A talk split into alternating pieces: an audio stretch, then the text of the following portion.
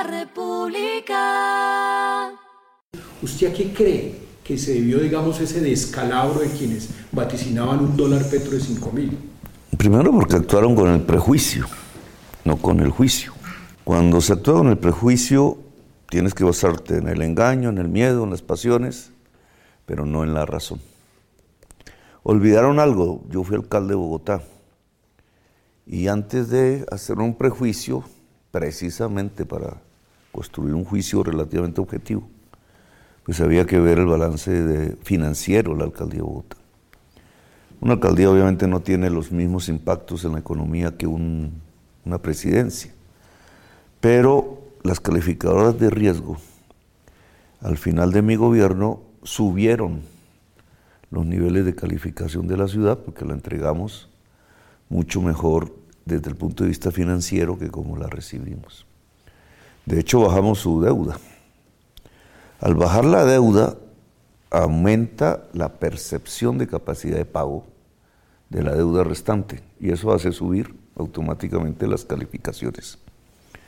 Porque al final estas calificadoras lo que miden es la capacidad de pago del país. La capacidad del pago del país depende, depende fundamentalmente del crecimiento económico.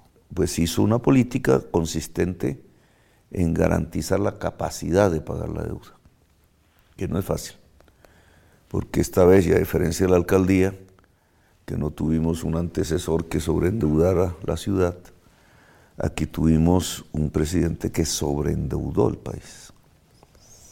La excusa eh, que se saca, y esta es parte, digamos, del análisis que saca el gobierno anterior, es que, eh, pues que se vivió el COVID, lo cual es cierto, que obviamente había que financiar la política anti-COVID. Eh, lo que no cuenta es que el único país que accedió en ese mismo momento y en toda la historia a un crédito flash del FMI fue el gobierno colombiano. ¿Por qué los demás no accedieron a eso? Porque es un crédito costoso y de corto plazo, que provoca de inmediato incapacidades de pago en los años subsiguientes. El único gobierno que lo hizo fue el de Duque. primer año el presidente Petro ha sido relativamente bueno, bueno si se compara con el entorno. ¿Qué le deja en deudas o cuál de esos fundamentales económicos le gustaría a usted sacarlo mejor? Tenemos un problema de deuda. El problema no está en el monto total, que en muchos países incluso es superior. El problema está en el perfil, es decir, en los tiempos de pago. Tenemos más o menos tres años por delante, pagos de más de 100 billones de pesos al año. Para poner la comparación, este año solo pagamos 76 y el año anterior estábamos en un orden de 60 billones. Es decir, hay un crecimiento del 40% de pago de servicio de la deuda y de amortización en apenas dos años, en un país que no está creciendo lo suficiente y este es un problema. ¿Por qué no crece el país lo suficiente? Por la tasa de interés. En cierta forma se va produciendo un efecto de ahorcamiento. ¿Qué nos salva? Nos salva que hicimos una reforma tributaria. Y lo que hizo la reforma tributaria fue precisamente demostrar, porque crecieron los ingresos corrientes de la nación, que aumentábamos la capacidad de pago de la deuda y por eso podemos pagar, yo no le disminuí ni un peso en la proyección del presupuesto que presentamos al Congreso, 105 billones de pesos, un crecimiento del 30% respecto a este año, el gasto que más crece de todo el país en servicio de la deuda y amortización. Y aún así, puedo aumentar la inversión pública por lo menos en términos presupuestales. ¿Por qué se produce eso? Primero porque no caímos tanto, como decían, en crecimiento económico, y segundo porque hicimos la reforma tributaria. Y hay que decirlo, en tercer lugar, porque logramos valorizar el peso. Pero este tema de la reforma tributaria, que es una decisión política obvia del primero del gobierno y segundo del Congreso, fue una decisión clave no hay que darle mérito al sector productivo, a los empresarios, y que son los que generan empleo. En parte que le haya ido bien en este año, porque yo sí creo que, nosotros que le hacemos seguimiento a la economía, que ha sido un buen año económico, tiene gran protagonismo el sector empresarial. Si miras las cifras de empleo y las desglosas, mirado a un año antes, en el transcurrir de este año, tenemos que lo que más crece en empleo, según el DANE, es el empleo público. Es en salud, educación, defensa. Dirán ustedes, entonces fue que el gobierno aumentó la, la cuota burocrática, etcétera. No, trasladamos contratistas a empleo. Y eso estadísticamente nos dio un buen resultado, explica el 12% del crecimiento del empleo. El segundo renglón de crecimiento de empleo, en este momento no recuerdo exactamente, creo que un 10, un 9%, lo representan las actividades profesionales, es decir, personas que entran a trabajar como abogados, como médicos, como actividades independientes desde el punto de vista profesional, servicios diferentes, y allí ya tienes el segundo renglón. Es una actividad particular, privada, es una iniciativa privada, es, digamos, un crecimiento en las actividades de ventas de servicios de personas privadas, pero no propiamente empresariales. En industria lo que marca el DANE es un crecimiento de 0,3, o sea, ya marginal. Y en agricultura, cero.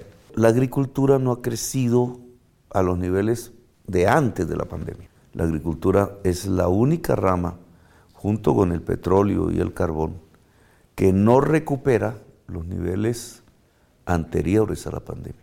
Y esta es una actividad empresarial, pues depende cómo mires la agricultura. Pues allí también hay una economía popular, la campesina, pero no ha reaccionado lo suficiente. ¿Qué va en contra? El clima, mes de diciembre, todos esos meses, digamos, yo vivía con las botas en medio de los pantanos, estaba inundado el país. Indudablemente es un efecto contrario, que no es una excusa, cada vez el clima será un determinante en contra, porque es la crisis climática. ¿Qué va en contra del problema mundial de ascenso del precio de, de insumos agropecuarios?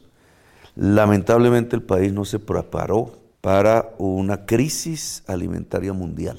Entonces juntas el problema mundial más la caída del peso y lo que tienes es un shock en la oferta de insumos para la producción agropecuaria.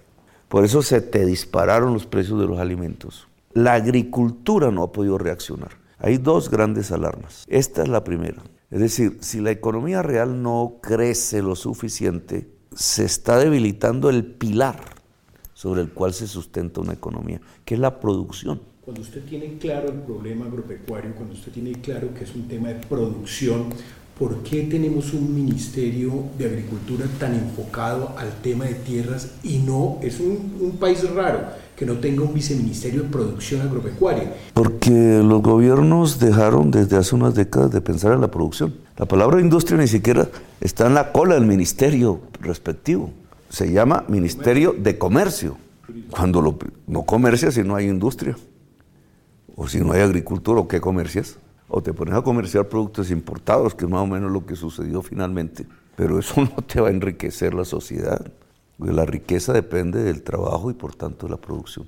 Y eh, el ministerio no es de industria, es de comercio. Y el Ministerio de Agricultura se redujo, sobre todo desde los tiempos de César Gaviria, prácticamente toda la institucionalidad agraria que había construido el país décadas atrás se liquidó.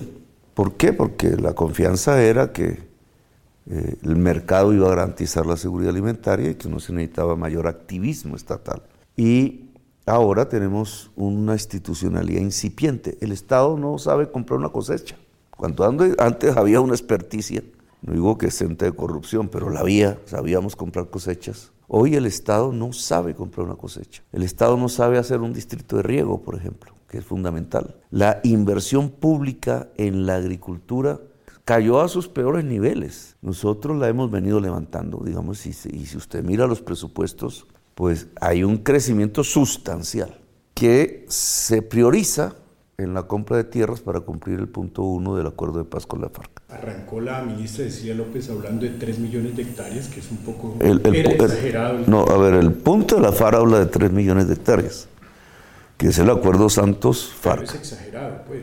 No, para nada. Si uno quisiera pensar en el campo ideal, ¿cierto? El campo ideal es el que existe en Europa o en Estados Unidos o en China. Es decir, que toda tierra fértil produce. Incluso Si la tierra fértil te llega al frente de tu casa, ahí tienes un plantío. Eso, que es lo ideal, haría de Colombia que entre 15 o 20 millones de hectáreas de tierra fértiles, según los datos, deberían producir agricultura. Eso tendría un enorme nivel de puestos de trabajo y seríamos eso que llamaban los abuelos, una, una despensa. No, no avanza porque seguimos teniendo 5 millones de hectáreas de esas 20. Lo demás que es potrero por ejemplo, el tema de producción agropecuaria y que la tierra que tienen planeado comprar verdaderamente se compre? ¿Cómo avanzar? De, esas 15 que el país debería poner en producción, la FARC y Santos acordaron tres. Entonces, por eso no es exagerado desde el punto de vista de lo que debería ser. Ahora, tres resulta que es una meta altísima desde el punto de vista de lo que los gobiernos históricamente han podido hacer. Nosotros hicimos un cálculo de cuántas hectáreas le han entregado los gobiernos todos desde que se empezó a hablar de reforma agraria al campesinado de Colombia, sin pensar si aún la tienen. Y nos dio un millón y pico de hectáreas, un millón doscientas mil hectáreas. Es decir, ni toda la historia de la reforma agraria ha cubierto lo que Santos firmó con las FARC en el primer punto, tres millones. Es un reto. Claro, pregunta, ¿por qué el gobierno no lo ha podido hacer? O los gobiernos. Mi respuesta, porque eh, los gobiernos nunca se han enfrentado al poder de los poseedores improductivos de la tierra, que tienen mucha fuerza en el Congreso, que tienen armas y que paulatinamente en el tiempo se transformaron en uno de los factores armados de Colombia. Pues también hay un poco de ejecución. Que también viene de atrás, digamos, hay una confusión de cifras que tienen que ver con cómo demostrar que se está cumpliendo el acuerdo con la FARC. Y este fue un debate que incluso tuve con Duque en, redes. La cifra que nosotros tenemos es que de esos 3 millones que tienen que comprarse de tierras, porque es una transferencia de propiedad, que es diferente a una titulación de una propiedad ya existente, una formalización, que el acuerdo habla de 7 millones de hectáreas en esos términos. La mayoría tendrían que ser reservas indígenas, pero en el cambio de propiedad, que es lo que es propiamente una reforma agraria. Entonces tiene dos opciones, o el gobierno expropia y la ley permite expropiar, o el gobierno compra la tierra. ¿Cómo va a enderezar ese tema para este segundo? Entonces, para comprar la tierra necesitas dos condiciones. Tierra fértil, la voluntad del que vende y la plata. Eso es simple y no hay mucha plata. La ley debería mover la voluntad del que vende. Lamentablemente esa discusión se perdió en el plan de desarrollo sin que ni siquiera el Congreso alcanzara a discutirla. Y el otro factor que es tener la plata, pues la hemos puesto. Estamos poniendo de a 5 billones, billones de pesos anuales. Entonces, plata hay. Lo que no hay es intención. ¿Cómo va a solucionar el problema para estos? Pues hicimos algún acto audaz que fue hablar con uno de nuestros opositores políticos, que fue la FORI. No entramos en conflicto, yo hablé con Uribe. Eh, creo que Uribe podría jugar un papel más activo en este tema. Porque al final puede haber un juego de gana-gana. Puedo ser ingenuo e idealista por proponerlo, porque lo que ha habido en la historia de Colombia es sangre y muerte por este tema. O sea, por esto es que se han matado los colombianos. Y esta es la fuente fundamental del conflicto. Pero hemos propuesto una idea que se puede volver realidad, pero depende de la capacidad de un acuerdo de esta sociedad colombiana. Un ganadero que llaman teóricamente con una vaca cada dos hectáreas, o sea que no es un ganadero, es simplemente un poseedor de tierras fértiles pero improductivas, vamos a poner una hacienda de mil hectáreas, puede perfectamente vendernos la mitad de su hacienda y la otra mitad puede tener muchas más vacas que las que tiene hoy y sería un hombre más rico. Eso implica un cambio de mentalidad. Es un hombre que cree que el poder nace de tener tierra a un hombre que, que crea que la riqueza nace de producir. ¿Usted cree que el presidente Uribe va a jugar un papel importante ahí? Sí, claro. ¿En ese esquema de compra de tierra? Es un cambio de mentalidad, ¿cierto? Es un cambio cultural que tiene que ver con un cambio del poder. No es tan ingenuo. Una persona debería ser, eh, debería ser desestimulada por poseer tierra fértil, pero improductiva. Para eso son los impuestos. Yo fracasé con mi impuesto a la tierra porque ni siquiera fue discutido en el Congreso. Pero tenemos catastro multipropósito, que es otro de los acuerdos santos FARC. Valento, problema, para mi gusto. Yo hubiera querido en dos años tener completo el país con catastro multipropósito, se llama así. Eh, por la lentitud que observamos en esos procedimientos que hoy tiene el Agustín Codazzi, que literalmente se está suicidando institucionalmente por no acelerar los procesos. Entonces estamos focalizando el mapa del catastro multipropósito en las zonas de reforma agraria. ¿A través de qué institución? De Agustín Codazzi. Es el, Pero si se está suicidando... No, porque es que la demora lo vuelve inviable. O sea, se le ha dado una oportunidad histórica al Agustín Codazzi. Porque recuerda que Oviedo, que ahora no puedo hablar mucho de él porque es candidato, lo que propuso fue privatizar la actividad, ¿cierto? Como director del DANE gobierno pasado. Yo quería mantenerlo en el DANE y eso fue lo que me apartó, porque yo quise darle la oportunidad a Agustín Codazzi como institución pública de ser el eje del catastro multipropósito. Tengo la experiencia bogotana, que es excepcional, es muy buena. Bogotá no privatiza la chura de su catastro y es excelente. En el mundo rural es el Agustín Codazzi, entonces está en prueba, digamos, tiene los recursos, se los hemos dado, suficientes, digamos, para dar un salto en, en el número, en el volumen del catastro multipropósito, pero va lento y debe acelerar. ¿Es factible que pronto una reforma tributaria territorial aparezca en escena basado en el catastro multipropósito? El catastro es una reforma tributaria local. Territorial, que le llamamos. Sí, porque el impuesto predial que se deriva de ahí, pues es local, es municipal. En los municipios que lo han hecho, eh, de un cerca de un 10% de municipios, el resultado de, captación de ingresos propios del territorio, del municipio, es sustancial. Entonces, digamos, lo poco que tenemos demuestra que es eficaz, digamos que si eso se lograse eh, a escala nacional, el municipio colombiano tendría un nivel de ingresos muy superior al que hoy tiene. Y de fuente local, que eso es importante, porque hoy la mayoría de los municipios vienen de la nación, por las transferencias.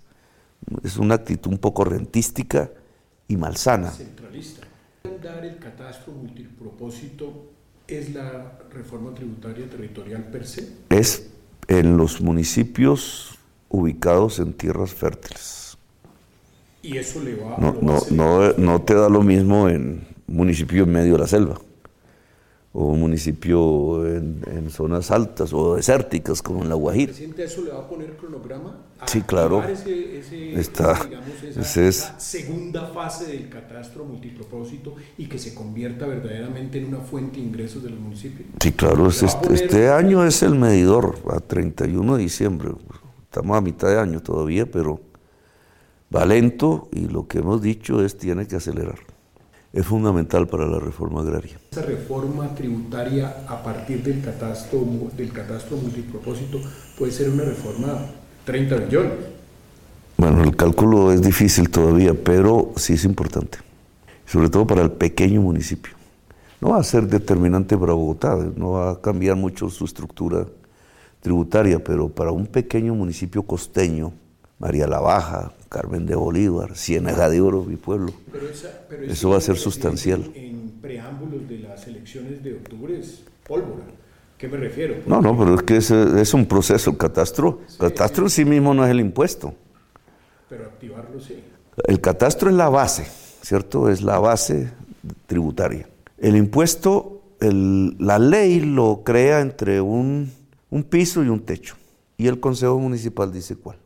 Es decir, el poder municipal es el que al final determina cuánto. Mi propuesta era que la tierra fértil de grandes hacendados, improductiva, tuviera el techo. Y eso movería la tierra en Colombia. Lamentablemente ese tema no ha sido discutido por el actual Congreso. ¿Eso está en plan de desarrollo?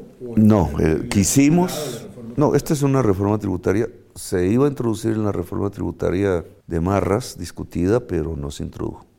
¿Hay algo que usted tenga en mente para que verdaderamente como le dicen a uno en la universidad, que entreguen los entregables, que sus funcionarios verdaderamente, y pasamos al tema de la ejecución, que sus funcionarios verdaderamente ejecuten, ¿va a hacer algo en términos de seguimiento?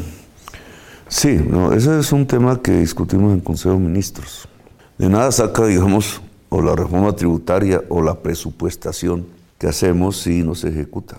Porque al final lo que tiene, lo que interviene en la economía y en la realidad, pues es la ejecución. Lo demás es papel o dinero guardado en los bancos. Mecanismo de seguimiento en este momento del Consejo de Ministros. Hay unas unidades especializadas, tanto en presidencia y sobre todo en Hacienda y Planeación, para ir midiendo los niveles de ejecución. Este año tenemos un elemento, eh, digamos, extraño, y es que aprobamos la, la, reforma presupuestal que aprobamos en diciembre, se vuelve contante y sonante es en el momento en que se aprueba la adición presupuestal. A partir de ahí es que eso que logramos en diciembre empieza a gastarse. Entonces hace muy poco y eso deforma la cifra de ejecución. Porque tienes el total, pero no mide, tienes el gasto realizado hasta el momento, pero no mides el tiempo en que empezabas, que podías legalmente empezar a gastar. Y es que la adición cambia completamente el panorama porque se aprueba solamente hace un mes. Y el nivel, la calificación de ministros como la calificación de generales de la policía, por poner un ejemplo, o coroneles, etcétera, depende de la ejecución. Ese orden de idea, esa percepción que hay, que es, que es un gobierno como y que, que los cargos claves son como interinos, pues en ejecución usted tendría que rajar a todos los ministros. Bueno, en la oficina de desastres y de riesgos, Me está proponiendo otro cambio de gabinete y después me critican que, cambie el gabinete. Que lo, va a se supone que va a cambiar los ministros ahora. No, ¿quién se supone? Ustedes suponen, no, no, me, Ponga, no me ponga sus oposiciones pero, como suposiciones. En el tema de ejecución, es que hablamos de un presupuesto de, de 505, 503 billones de pesos, esos son más. Es el del, no es el del año entrante. Sí, el próximo año más, sí, pues este año vamos a chulearlo con la adición y todo eso son casi 100 mil millones de dólares. Y 100 mil millones de dólares financiados, porque usted es un gobierno que ha tenido, digamos, los recursos y tiene la plata, pero tiene muy malos ejecutores. La Oficina de, de Riesgos y Desastre creo que es el 2% de ejecución, creo que es un poco de 700 mil millones, creo que es el presupuesto. ¿Qué va a hacer para que la gente ejecute? La plata está, pero ni hay seguimiento ni hay ejecución el, que es el problema que siempre ha tenido la Unidad Nacional de Riesgos. Ese es un Frankenstein. Tiene más presupuesto que tres ministerios. Sí, por, por la realidad del país, porque se necesita. No estamos hablando de, de algo artificial y cada vez más. Eh, la gestión de riesgos debería ser preventiva. El país no tiene prevención, lo acabamos de ver aquí en Quetame. Usted sabe que saliendo de Bogotá hacia el llano siempre se producen desastres. Si sabemos, ¿por qué no se ha hecho un plan de prevención de, que, para que no muera más gente? Eso no existe. Y tiene que ver con el poder. Voy, voy a, y pongamos ese ejemplo. Esa carretera nunca debió ser una concesión de carretera, porque esa carretera solo se podía sostener financieramente incluso si todo el cañón de filo a filo hubiese sido una zona de reserva forestal. Igual vas a la Mojana, por ejemplo, que la conozco bien, y que también usted sabe que cada vez que hay una oleada invernal, la Mojana se te va a inundar. Ahí la Unidad Nacional de Riesgos ha fracasado. No fue pensada para eso. Se creó fue para la emergencia. Pero es que nosotros no debemos ya, la emergencia podría ser reducida a cero si gestionáramos el riesgo. Bueno, y ahí tienes los problemas de ejecución. Te voy a poner otro, más grande, aún, educación. Entonces, programa eh, ampliar la cobertura de educación superior pública. Entonces, son las universidades, ley 30, autonomía universitaria. Pusimos un presupuesto el año pasado. Yo cambié el de Duque porque tuve la oportunidad y le aumenté en 1.3 billones destinado a construir sedes ¿Cuántas van? Claro, uno dice en seis meses tampoco es que se pueda construir una sede, pero ¿cuántas van en proceso? Ni una. ¿Por qué? Porque el ministro dejó ir los recursos que el Congreso aprobó para pagarle deudas a Duque en el tema educativo. Punto. Y entonces perdimos seis meses. Claro, porque había deudas, porque esas deudas no están registradas en la cifra oficial de endeudamiento de Colombia, porque están escondidas, porque no existía, por ejemplo, la del déficit de, la gasolina, que llega hasta 70 billones, no es cualquier, una partida superior a lo que pagamos en pensiones, pero no están ahí donde dice deuda, ahí no está. Tú no la encuentras en el presupuesto. ¿Qué hicieron? Esconderla ¿Y para qué las escondieron? Para que las calificadoras no bajaran a un grado de inversión, para no mostrar el desastre real de las finanzas públicas de Colombia, que a mí me ha tocado asumir. Entonces, ¿qué fue lo que hizo el ministro en su clásica, en su pensamiento neoclásico? Paga la deuda. Y entonces lo que tenía que ser la inversión en CEDES se relegó hacia el futuro, que a mí me parece una mala decisión, pero así fue el, pago del, déficit, entonces, ¿qué nos, nos obliga? A aumentar las tarifas de la gasolina. Pero los dividendos que nos entrega Ecopetrol, que debería ser, que son recursos de la nación, que son del presupuesto, nos ha tocado devolvérselos como pago de la deuda. Y entonces, que no es un cruce, es hacer que, porque si esa plata la pones en sedes universitarias, por volver al mismo ejemplo, los muchachos pobres que irían a una universidad por primera vez terminan subsidiándole la gasolina al señor de la Toyota.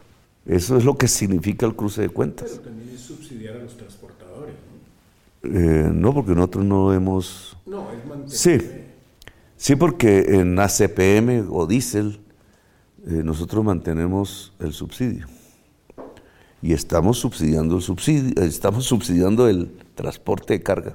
Hemos tenido éxito. Peajes detenidos, eh, precio del diésel detenido. ¿No ha subido la gasolina?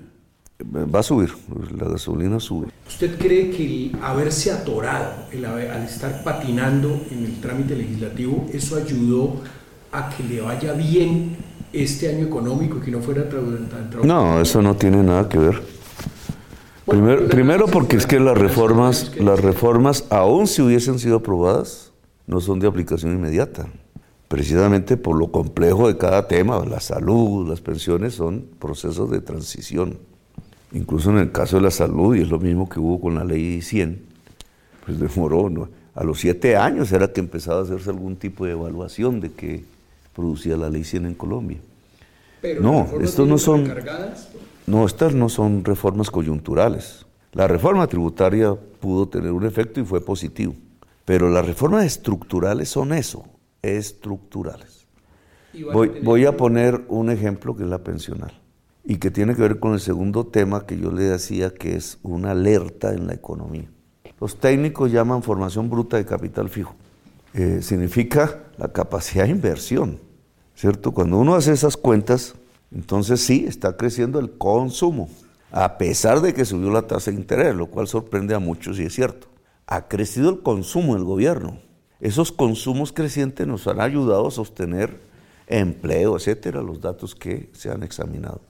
Pero cuando vamos a ver a la capacidad, el volumen del ahorro, que es de donde saldría pues la financiación de la inversión, y entonces si, ese, si esa capacidad del ahorro está disminuyendo, tenemos un problema estructural que va a debilitar el crecimiento económico no solo del presente año, sino de los que siguen.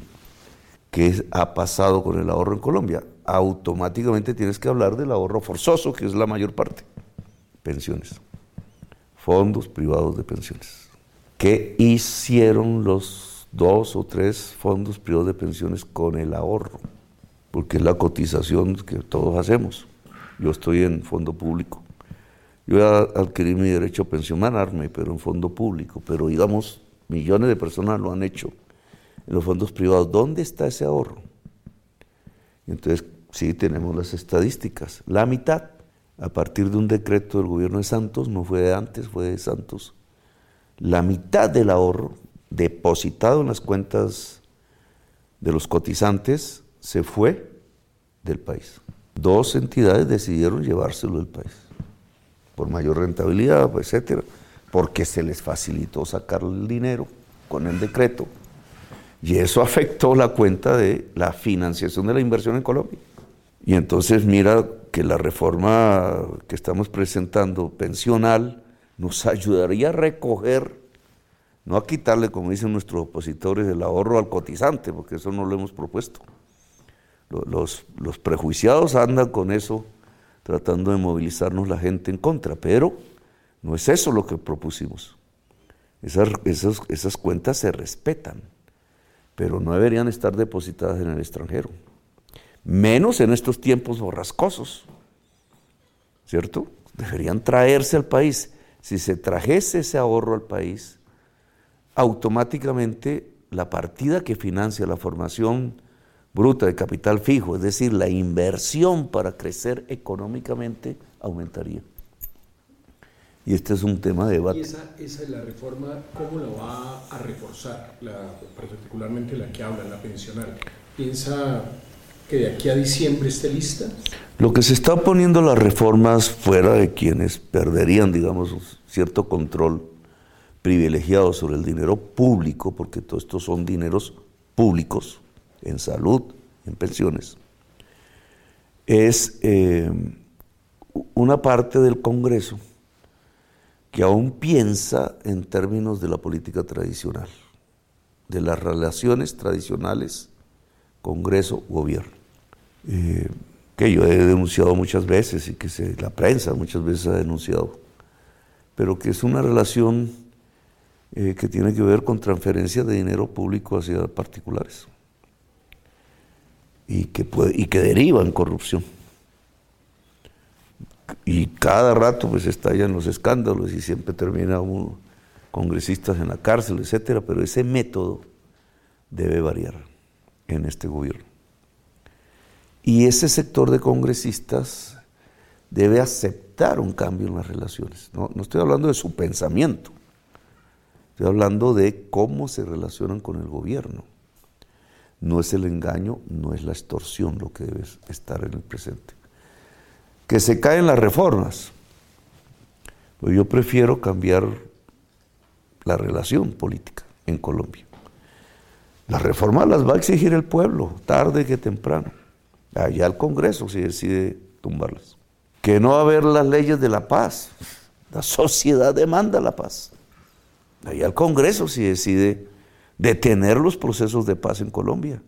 Eso sería, digamos, nunca lo ha hecho, ¿no? El Congreso de la República ha estado a la altura de la paz. Yo lo que estoy pensando es que no estamos obsesionados con su aprobación. Las CPS se van a acabar. La ley la salva. No se dieron cuenta que la ley la salva. Se fueron en contra porque querían lo mismo, pues se acaban. Ese no estamos obsesionados con las reformas es un un respiro para quienes están en contra de las reformas. Y un poco lo que leyeron ciertos analistas. No, eso va hacia... Si se deja ir por ese camino, que no lo, no lo impone el gobierno, el gobierno quiere aprobar sus reformas, pero que pues usted ha visto los obstáculos legislativos, legislativos que son mayores y los obstáculos obviamente políticos que siempre los habrá digamos, el país entra en una senda que no es la conveniente, que es la senda Perú, y que ciertos grupos, aún minoritarios, quisieran. Todo eso no es ni la mayoría del Congreso, ni la mayoría de los partidos, ni la mayoría de los medios, ni la mayoría de la sociedad colombiana. Acaba de salir una encuesta que dice que el 82% de la sociedad colombiana quiere que esto salga bien. ¿Cierto? Y bueno, una encuesta muy buena para mí al cabo de un año y de muchísimos ataques hasta, hasta la médula, pues tenemos la mayoría de la opinión pública favorable. Si mañana hubiera elecciones, volvería a ganar. Y ya ha pasado un año de gobierno, eso es, digamos, congratulante. El país quiere que esto salga bien. Para que salga bien tiene que haber acuerdo nacional. Que es el mismo que propone. Avance en la paz, sí, está ligado. La paz es un acuerdo nacional, real. No es que el gobierno se arrodilló y se volvió derecha, como algunos quisieran. No es que el pueblo silencioso se fue a la casa y dijo, sí señores, sigan haciendo lo que sí, han hecho todo el tiempo. No, es una transformación de Colombia, acordada.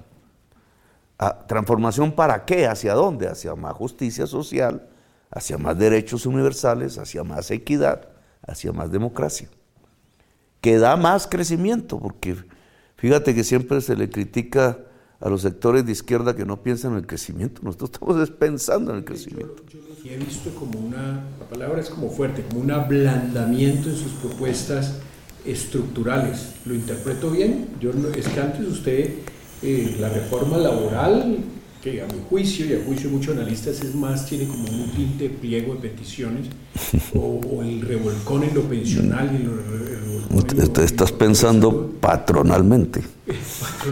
Pero yo lo veo como que un discurso un poco más, más, lo veo menos, y obviamente con el respeto que se merece, menos maduro, más Lula.